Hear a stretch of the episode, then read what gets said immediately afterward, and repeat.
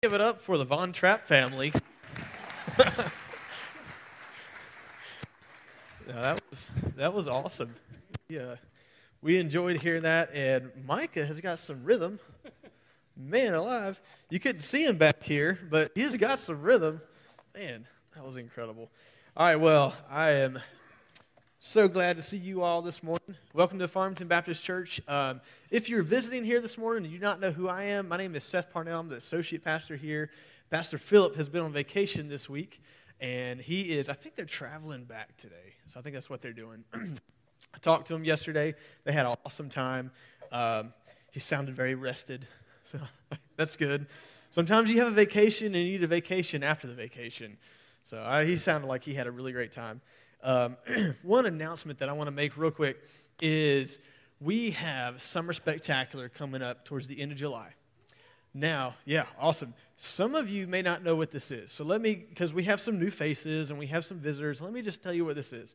All right. If you've been at other churches and you've heard the letters VBS, it's kind of like what Summer Spectacular is. And people are laughing because Philip hates for us to call it VBS because it's not Yes, this is our way to engage with our kids over the summer. Um, it's really it's like a four day kid revival. Is kind of kind of what it is. Um, but in saying all that, that coming up, we also we need volunteers. We need people to help. We need people to fill in positions. We have tour guides. We have um, preschool workers, people to help with games and snacks and all this stuff. So if you would like to help, we would love for you to serve. We have, there's a sign up online, uh, there's sign up on the church uh, planning center app, and then there's also some cards out here. You can take one of those and you can put it in. I think there's a box out there, so you could you could do that. Um, all that's coming up, and we are looking forward to it. so today, for the sermon, we are back on the ship. Um, if, if you don't know, every time that I get to preach, I've been going through this series through 2 Timothy, and it's called Stay the Course. Stay the Course series in 2 Timothy. Um, we've taken this idea of getting on this vessel, this vessel being life or something that you are, you are leading and going in a certain direction. Um, 2 Timothy, there's a lot of leadership principles in this book, uh, a lot of other good stuff as well. but as a Christian, you are called to lead. Whether you're called to lead a church, whether you're called to lead an organization, whether you're called to lead a family, whether you're just called to lead yourself and go the way that God has wanted you, God wants you to go, you are called to lead to some extent. And so, as Paul is talking to Timothy in this book, there are so many great leadership principles. And so, we are back on the boat today, and we are setting, we, we are, we are sailing so we have set sail. We have avoided seasickness. Uh, we have avoided shipwreck. And today, the main idea of the, of, of the message is we want to maintain staying the course. We want to maintain going in this direction. And we do that several ways, but one way is we have to make sure that we are disciplined in the task that need to be taken care of. And we have to be disciplined to make sure we are going in that direction that God wants us to go.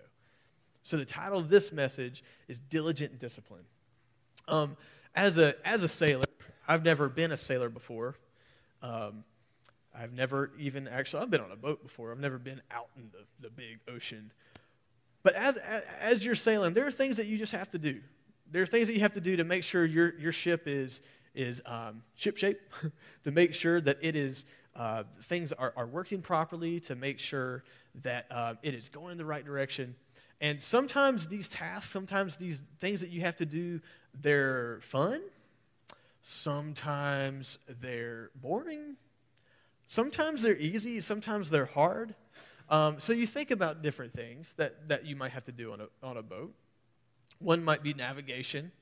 All right. To me, that sounds like a lot of fun being able to navigate this big vessel through different through treacherous waters and from point A to point B. Um, there's different tools that you have to use, like a, like a compass and nautical charts. Uh, you have to sometimes know the stars if you don't have the, all the tools and technology like we do today. Back in the day, they had to use the stars to help them navigate. So that's kind of a cool thing. That's kind of fun.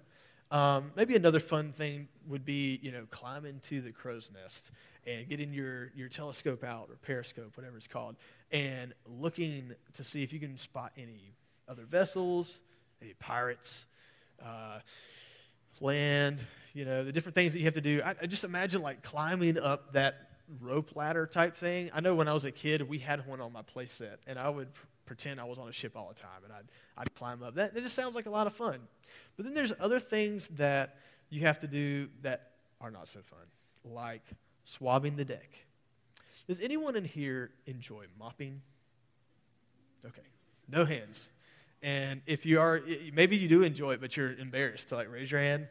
All right, we mopping is not really a fun thing. So swabbing the deck, you know, it just does not sound fun.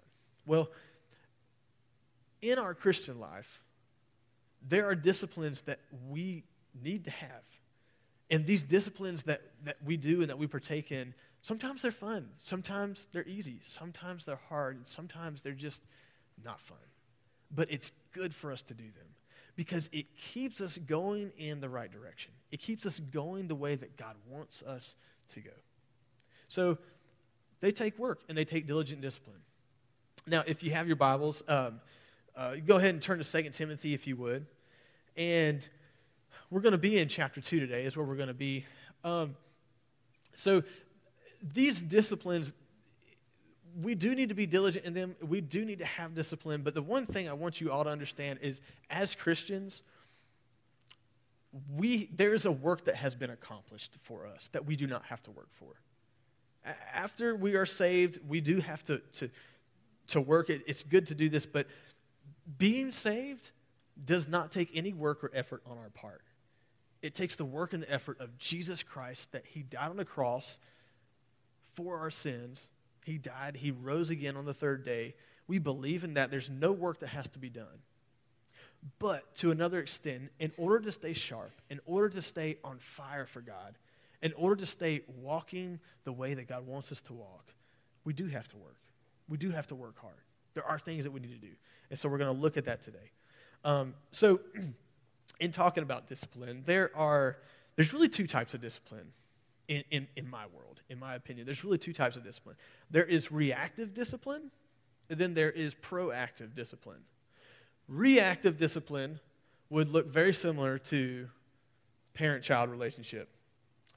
Child disobeys, they do something wrong, we react and we discipline them. The purpose of discipline is to correct and to make sure that this person is on the right course. So if they've gotten off the course, there is reactive discipline that gets them back on the right course. Um, we are in a phase where we're trying to figure out what that looks like. We, we have a three year old daughter and we have a 16 month old son, and we're going, How in the world are we supposed to discipline these kids who don't even really understand anything yet? All right, Amelia understands a little bit more. She's getting to the point where we can have conversations, we can lecture her, like we. But Silas, no, no, like that's that's our way to discipline him right now. No, and then he looks at us, oh, like why not? Reactive discipline. They've done something wrong, you put them back on track. Proactive discipline is keeping yourself on track so that you don't get off proactive discipline is keeping yourself on the course and doing things, having different things, different, different methods or different disciplines, different things that you can do to make sure that you stay on track. You're proactively disciplining yourself. A lot of people call this personal discipline. We're going to call it spiritual discipline today. That's what we're, what we're going after. So let's, um, let's dive into this, into this um, section today. 2 Timothy chapter 2, verse 1. It says this You then, my child, be strengthened by the grace that is in Christ Jesus. And what you have heard from me in the presence of many witnesses, entrust to faithful men who will be able to teach others also. Let's pray. Dear and Father, Lord, I thank you so much for all that you do. God, I thank you for your word. I thank you for this message today. Thank you for this church. Um, God, I pray that you would work and you would move in people's lives and that you just use the words that are said, uh, that they are your words. Thank you for all that you do. In Jesus' name we pray. Amen. Paul is talking to Timothy in this moment. And this is, this is so awesome. Because you got you to remember the context of, of 2 Timothy and what's happening. Paul has gotten towards the end of his life, the end of his ministry, and he is rising up Timothy, who is already a pastor himself, but Paul is saying, I'm about to pass the baton over to you. I'm about to pass the reins over to you. So you are taking control. You are taking the helm, if you want to use the ship uh, metaphor. You are going to take over these things that I have, I am entrusting into you. And so this, there's this pastoral leadership vibe that we have going on here. But one thing he tells Timothy is not only are you going to have to do these things, not only are you going to have to lead and, and, be pastor of, this, of these, this church and churches, not only are you going to have to do these things, but I also want you to do this. It, it says in verse 2 the things that you've heard from me in the presence of many witnesses, entrust to faithful men. So the things that you have, the things that I have instilled in you, I want you to instill in others. I want you to instill in others. And so the point that I want to make here is that you, as a Christian, need to be diligent in pouring into others. That's what discipleship is. You, as a Christian, are called to be diligent and pour into others what has been poured into you. Be diligent in that discipline. if you are a Christian, you have been poured into. Someone has taken the time and has taken the effort of some sort and some level to pour into you. Um, for some others, it may look a little different. Maybe you, maybe as you're thinking through, you're like, I don't really know who has poured into me. If you've ever been to a church service, someone has poured into you. If you've ever read a book, a Christian book, someone has poured into you. It might be from a distant level, but someone has poured into you. And I would even argue that most of you have probably had people, maybe parents, maybe a closer relationship with pastoral leadership, or someone that you just looked up to and that was a mentor to you, and they helped you walk in your faith. You have been poured into to some extent. I know I was. I know first and foremost, the, the first people that poured into me were my parents. I was blessed to be in a home that my parents knew Jesus and they lived it and they instilled it in their kids. And I was blessed to have that. I was also blessed to be in a church that had a youth pastor that really cared about the youth that was in his youth group. And he poured into me. His name was Sean Vernon. He was an awesome guy, awesome guy. And I, I am forever grateful for his, his leadership and his influence in my life because I know that God used him to get me to the point of where I am today in, in full time ministry. I know that he used him. And there's been other people. There's been other youth pastors. There's been professors that I've had. Um, Pastor Philip, the time that I've been here, he has poured into me. And I know you as a Christian, you can think back and you can say, okay, this person, they've, they mean something to me. Maybe, maybe it was a grandparent of yours. Maybe it was a parent of yours. Maybe, maybe it was a friend or, or colleague.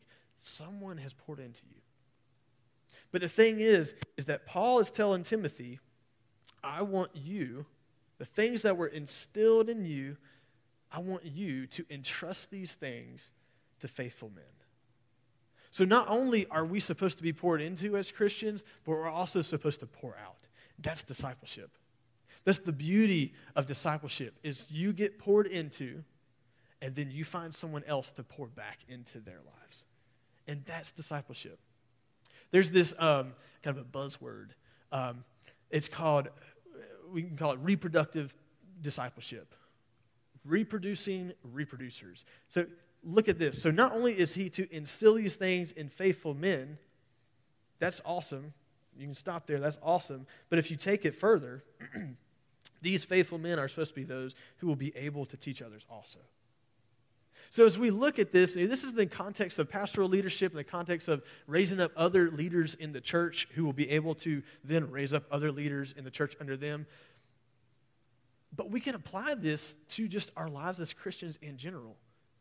I think God wants us all to be disciplers.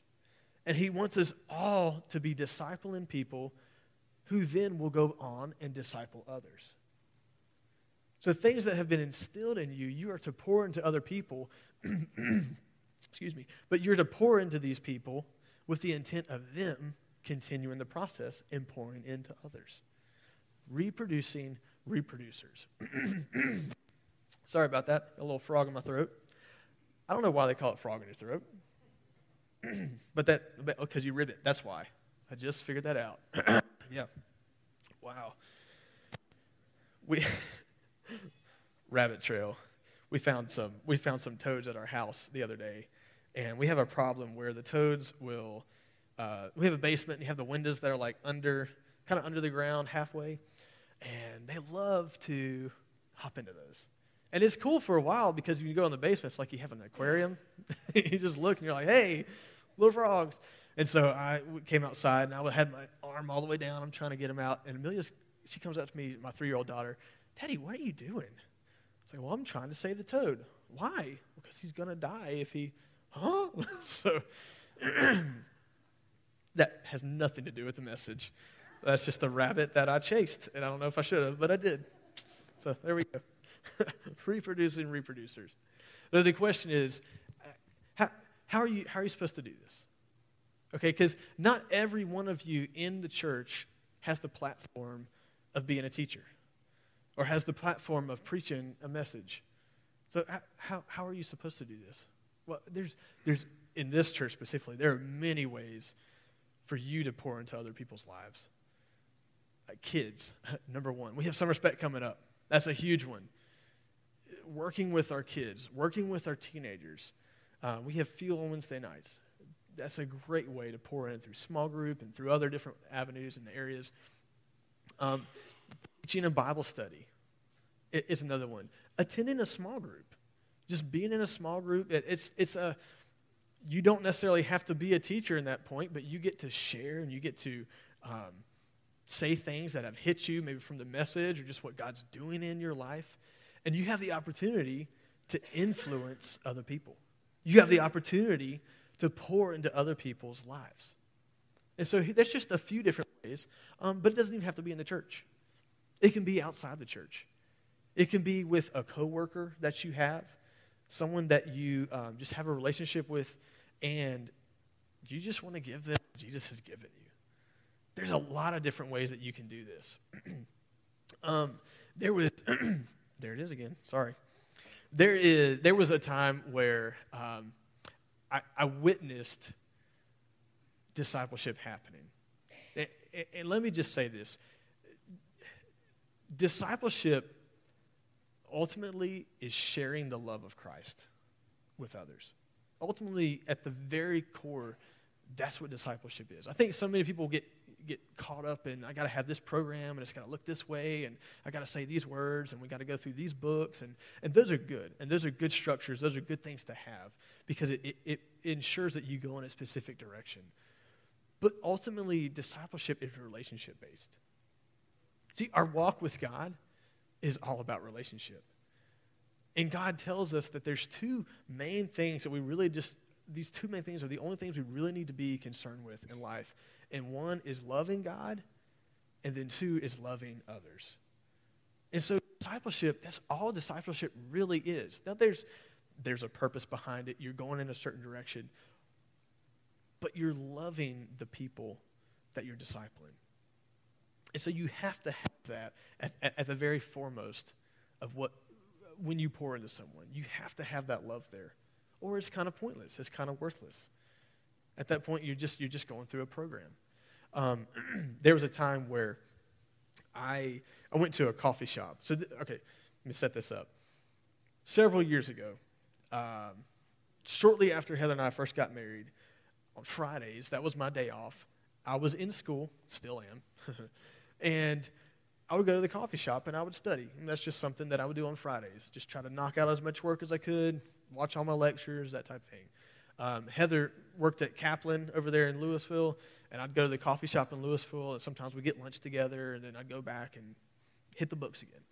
And there was one time where, when I was there, um, these two guys, they, they came in the coffee shop together, and uh, one of the guys, I started to kind of get a little conversation going with him, and he, he, sound, he sounded foreign. I think maybe German.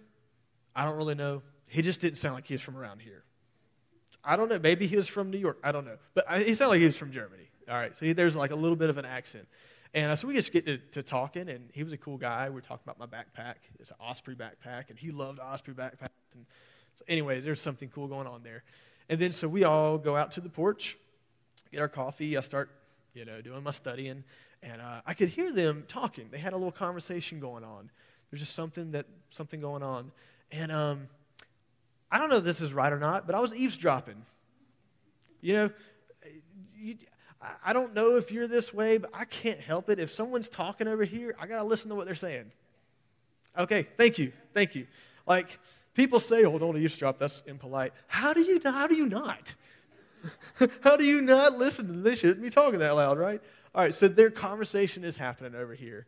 And then I have this other bad habit of like analyzing what they're saying. All right, call me a jerk. I don't know. Like, but that's just what's going on. I'm, I'm thinking about what they're saying and what, and I realize that it sounds like the, we'll call him the local guy, because he did not seem like he was from Germany or wherever this other guy. So the, the foreign and the foreigner and the local guy, um, they're, they just, the, the local guy is, is witnessing to this foreign guy. I'm like, that's really cool. Like, that's awesome. Like, I hear words like about the gospel and about Jesus. I was like, man, I'm like, I'm getting to witness someone discipling someone else. You know, someone pouring their heart and their life into someone else. That's really cool. But as I listened to this, it almost sounded like this local guy was just kind of like going through a survey with this other guy. And it sounded like this other guy was, was really interested. And the answers that he's given are sort of like these like philosoph- philosophical answers and like it sounds like he's kind of interested in God, but like not really, not really there. Maybe he doesn't really truly believe, or maybe he's agnostic. He's not really sure what to believe. So he's given him these answers, but what this other guy is giving him is like he's just kind of bringing him through this program-oriented boom, boom, boom, boom, boom. Here's a question. Here's an answer. Here's a question. Here's an answer. I was like, man, you're missing the opportunity. You're missing the opportunity to love this guy you're missing the opportunity to pour into his heart, hopefully, what has been poured into your own heart and your own life. And that's what discipleship is. We need the programs, we need the structure. You know, it truth with or love without truth, it doesn't really get us anywhere, but it vice versa. Like you have to have the love that's there when pouring into these people. And so you as a Christian you have been called to disciple. You have been called to disciple. If you're a parent, your kids, that's your number one ministry. You are called to disciple your kids. And maybe you don't have kids. You're called to disciple of some, at some level. You are called to that. And it's a discipline. It's a discipline that you need to have as a Christian. But here's the thing. Here's the thing. Is that you cannot pour into others what you yourself first do not already have. Let me, let me just say that again. To me, that's really profound. It might not be. But you cannot pour into others what you yourself first do not already have. So, as a Christian, as a Christian, you have Christ in you. As a Christian, you have been poured into. But see, there are times that we as Christians, we're just not as on fire for God. We're just not as hot for God. We're just not as like, like on the high, on, on the mountaintop for God. And most of the time, the reason is because we've kind of slacked in our discipline. We've slacked in spending our time with God. We've slacked in our, our Bible study and reading, reading His Word. We've slacked in, um, in praying to Him. And so our relationship with God is just not where it should be if it's not where it should be, it's very difficult, if not impossible, to pour in to others. Because we have to be up here, we have to be filled up, and we have to have the overflow in order to fill up someone else.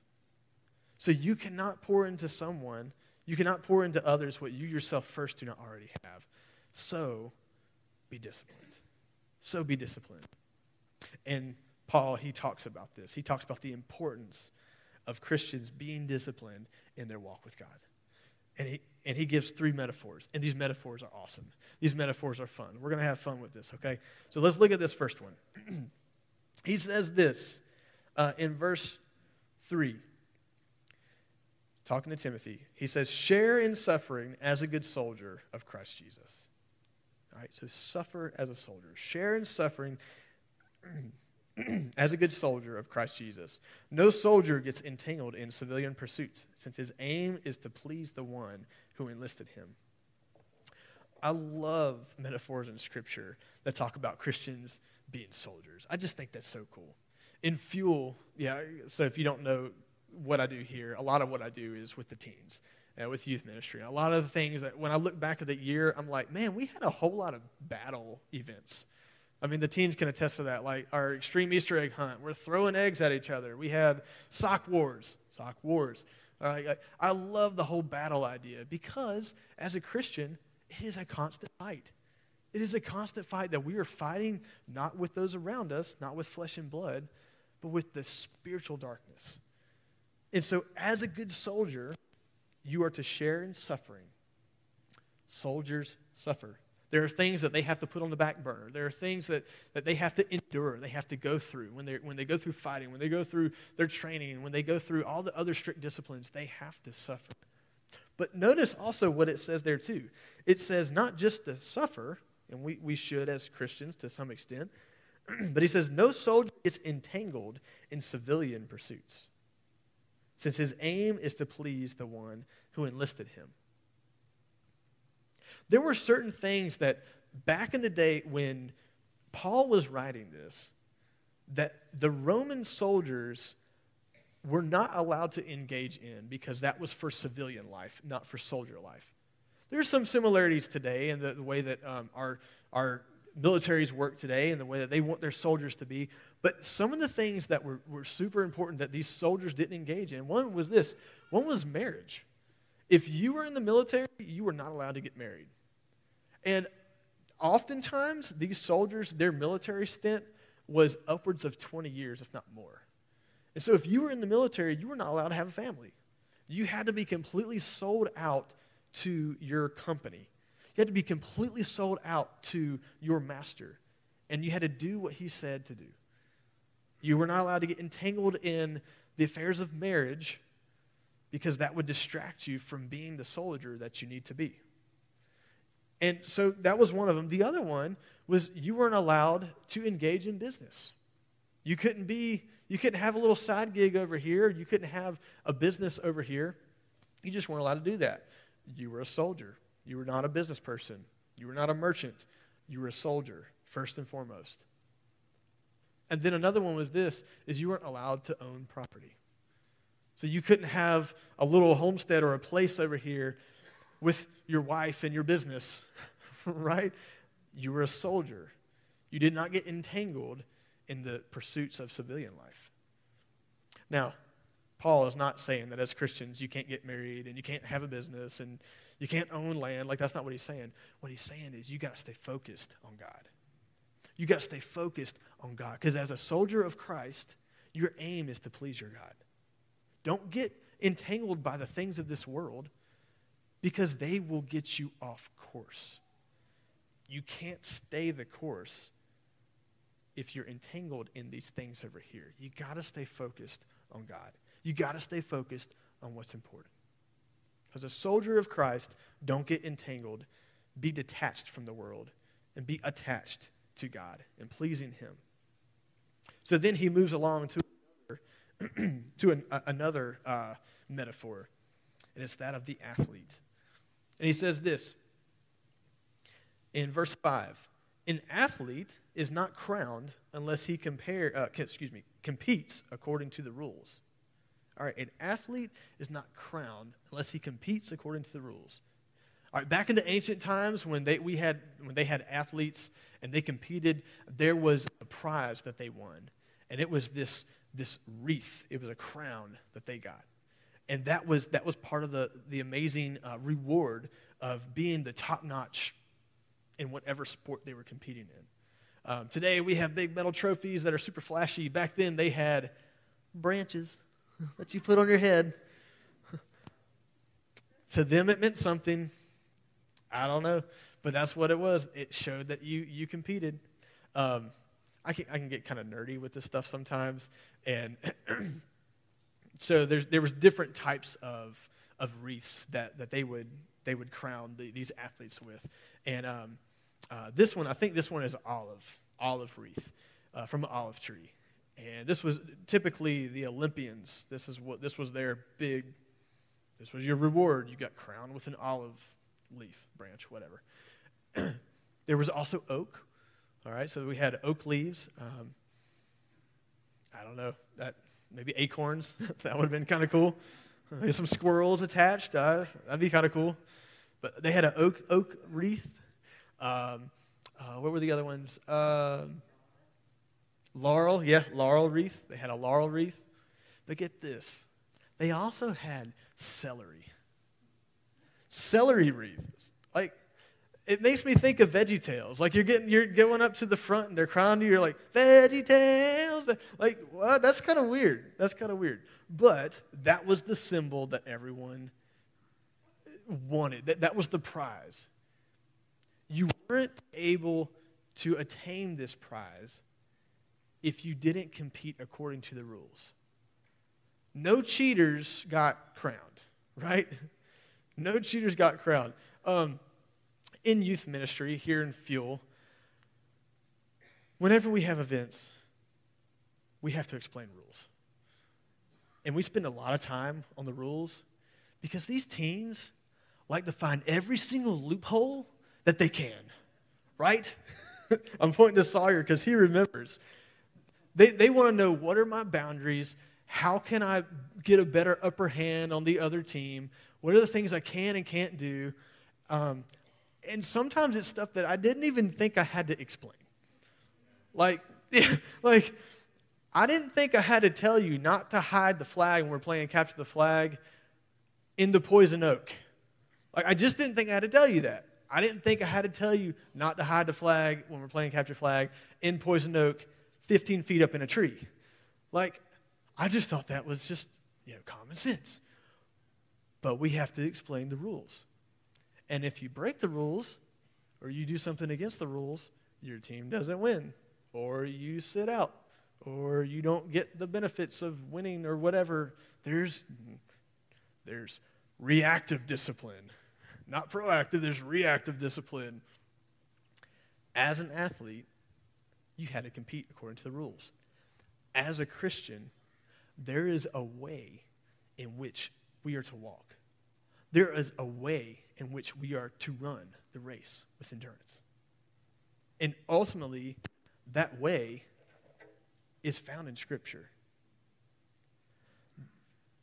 This is not a rule book per se, but it gives you guidelines and it gives you principles and it does give you black and white rules of things that you should and should not do as a Christian. And so, yes, there, there are some black and white, like this is no doubt, shouldn't do this. No doubt, should do this. There are so those black and white things. But there's also different principles and valuable, valuables, values that if you read Scripture, you go, man, this is how I should live. This is the way that I should walk.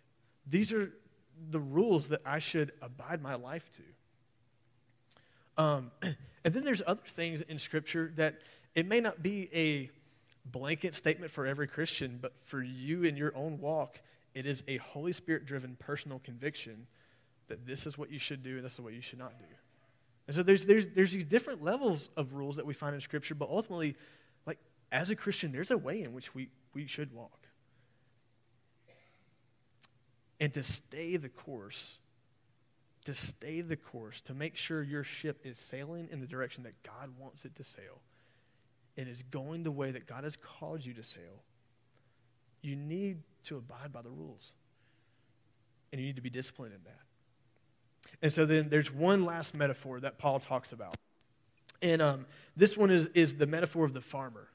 Now, we are in Farmington, Farmington Baptist Church. If you're not a farmer, you probably know one. So I'm just going to skip this part and we're going to go home. Just kidding. Now, this one is probably one of my most favorites out of all of these metaphors.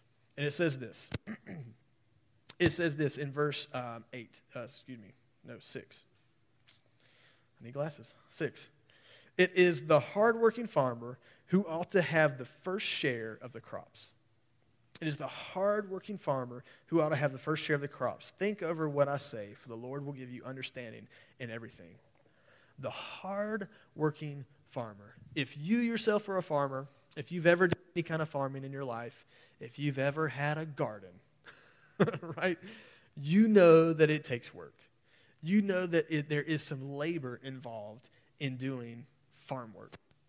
Um, we have a, a, neighbor of ours. Um, he's a farmer. Like he's just a legit. That's what he does. He is a farmer. He lives up the road from us, but he farms all these different plots of land everywhere. And he and he he bales hay off of the field that surrounds our house. And um, his his name is Reggie Pilcher. Some of you may know him, some of you may not, but he's, he's an awesome guy. And I was talking to him this past week, and I said, You're going to make it into my sermon this Sunday. And he was like, Oh, no. but I got his permission. Um, he's a hardworking guy, like a super hardworking guy. Every time we see him, he's working. Like, I don't, I don't know if I've ever seen him leisurely do anything. Every time we see him, he's just working. I think there was one time where I might have saw him picking up barbecue at, at one of the local churches for a fundraiser. And I ran into him there. I was like, oh, he's actually not farming. He's eating. Wow. Way to go, dude. But he, he's a hard worker. Um, and so he'll, he'll bale the, bale the hay. Was about to flip that around in my mind. He will bale the hay uh, uh, around, around our house. And Amelia, my, my three year old daughter, she loves to watch that because she loves to see the big tractor come in and she loves to see him pick up the big old round hay bales and put on the trailer. And she loves to see him out in the field. And every year, every season, we have to get a picture by the hay bales. If you've ever seen any of my Facebook profile pics, I think there's a couple hay bale pictures in there. And that's Reggie's, uh, what, he's, what he's been doing. And um, there was one birthday party that we had for Amelia. I think it was her first birthday we were all outside in the backyard, had all the family over. We have these festivities going on. And then here comes Reggie and his big old tractor. Rah, rah, rah, he's baling hay and picking up hay, and putting on a trailer. And he's probably in his mind thinking, oh no, I have just ruined all their birthday festivities. It was Amelia's favorite thing. She was like, yeah, hay bales, this is awesome. It made her day. He's a hard worker. He is a hard worker. As a Christian, it is important that we work hard. Now, I, I want to say this again and say this carefully because I want you to understand your salvation does not come from any work of your own. It comes from the work of Jesus Christ that was done on the cross for you. It is the grace that God freely gives to you that you receive. It's a free gift. But we are still called to labor. We are still called to work hard as Christians. Now, taken into this context, this, this is really cool. This is really cool where this goes. Taken into this context, Paul is specifically talking to pastors. He's talking to Timothy, who is a pastor. He's telling Timothy to, to raise up faithful men who can teach others also. Pastors, pastoral leadership. What is the main labor, the main job, the main work that a pastor is to do? No, it's not just visiting people in hospitals or praying for the sick or leading events. It is ultimately to preach the Word of God. That is the call that pastors have on their lives.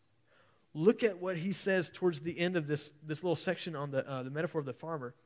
Is the hardworking farmer who ought to have the first share of the crops. As a farmer, if you farm and you, you raise crops and you harvest, you get to partake of that. Like you, uh, you get to have whatever it is that you harvested. The purpose is to sell it and to give it to other people so that they can be nourished, but you nourish yourself with what you have farmed and what you have harvested. As a preacher, specifically here in this text, the preacher edifies himself and nourishes himself while preparing the messages and the teachings for the people.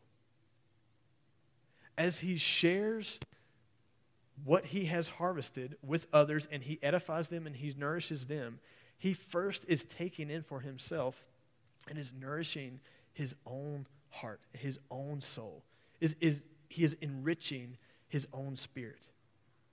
So, as a, as a preacher, as a pastor, anytime a pastor engages in preparing a message for his people, and the messages will last anywhere from 30 to 45 minutes, sometimes an hour, sometimes you feel like it's two hours. But that's just the surface level of what the pastor has put into his study.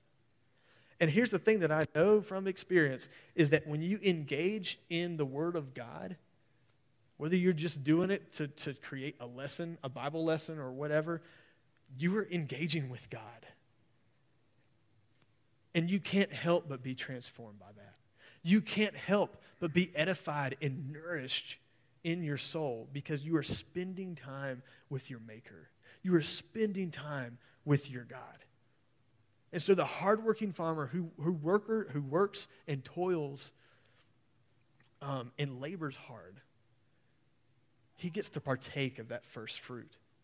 So you, I, I read an article one time, and the article, I forget what it exactly was about, and I forget like the title of it, who wrote it, but it had something to do with one of those like top five, if you want to grow in your walk, here's top five things that, that you should be doing. Um, and one of those, I think it was one of the last ones, it said, teach a Bible lesson. And he explained himself. He says, You might be wondering, like, why, why would teaching a Bible lesson help you grow? It helps you grow because you're engaging with God. And you're thinking of ways in which to answer questions that others may have about that passage that you're studying. So if you want to grow in your walk, teach a lesson. I know God has not called every single person in the church to be teachers of His Word. That's okay. But in some form or some fashion, you can teach God's Word to someone. It doesn't have to be on a stage on a Sunday morning. It does not have to be even in a Bible study classroom um, when we have Bible study on Sunday mornings or Wednesday nights. It can be simply with a kid who needs to know the gospel. It can be with your, your own kids. It can be with your coworkers. It can be with people that you have a relationship with. You can teach them about who God is. And when you take time to study His Word and give that message to them, you yourself are edified. And the harder you work in that, the more you are edified. Because the more time you spend with God, the more that God does in your life. And so these three disciplines the, the soldier, the athlete, and the farmer these are three ways that we need to be engaging in our walk with God and to be disciplined with Him. Now, I'm going to leave you with this last little bit. I'm going to leave you with this with some spiritual disciplines. Um, you know, we've, we've talked about all these disciplines. We've kind of hit on a few, but I'm going to leave you with just a list. Here's a list of, of different spiritual disciplines that we can put up on the screen. Um, things that you can do to help you in your walk with God. One is worship. All right? Worship God. Sunday morning, singing. We had some awesome worship time this morning. Worship doesn't always have to look like singing, it can look like service, it can look like just spending time with God and praying with Him. But ultimately, you're magnifying God, you're lifting Him up. And you're appreciative for what He's done for you and who He is, and you're glorifying Him. Worship God. The more you do this, the more you engage in this discipline, you grow in your walk with Him and you keep your ship going in the right direction. Evangelism, going out and sharing your faith, that can be hard sometimes. That can be difficult. It can be difficult in my life, I know. It, it's difficult sometimes to talk to someone awkwardly, randomly about the gospel, but it's important and it helps you grow in your walk. Discipleship, which is what we're talking about today, pouring into others, discipling them, help it raising them up so that they can walk in the way that God wants them to walk. Prayer, spending time in prayer with God, taking your requests to Him, taking your, your struggles to Him, um, just spending that time with Him. Bible study, learning about, about God, memorizing Scripture, that can be a difficult one as well. I don't have the best memory in the world. But when you work at it and you get these verses locked in your brain, the Holy Spirit has a way of, in that moment, when you need it most, bringing that scripture back up to memory. So it helps you get through those hard times. Serving, serving God's people, personal quiet time, engaging in your walk with God. Engaging in the relationship that you have with God. Whether you do it first thing in the morning, whether you do it last thing before you go to bed, taking a chunk out of your day and spending it with God. It works, and you will not you will not regret it. You will not regret it. All these things are great, and all these things sharpen you as a Christian, but I want to say this. The point of doing these things is to not make yourself a top notch Christian.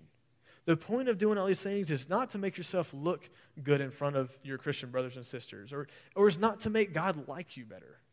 The point of doing all these things is to engage in your walk with God. Your walk with God is not performance driven. It's not performance driven.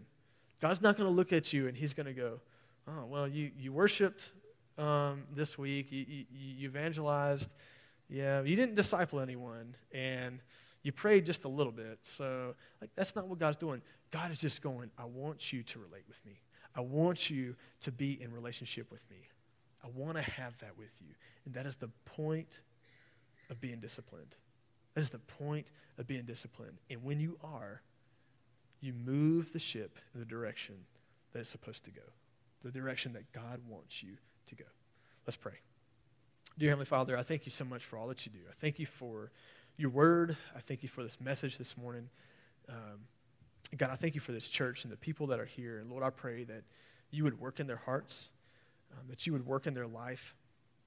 God, I pray that, um, that if there's people in here today that they need to engage in these disciplines a little bit more, that, that you just give them the clarity of, of how to do this and what ways best that they need to do that. While at the same time, Lord, helping them know that this is not just to make them a better performing Christian. This is the, to help them in their walk with you, to help them in their relationship with you, God.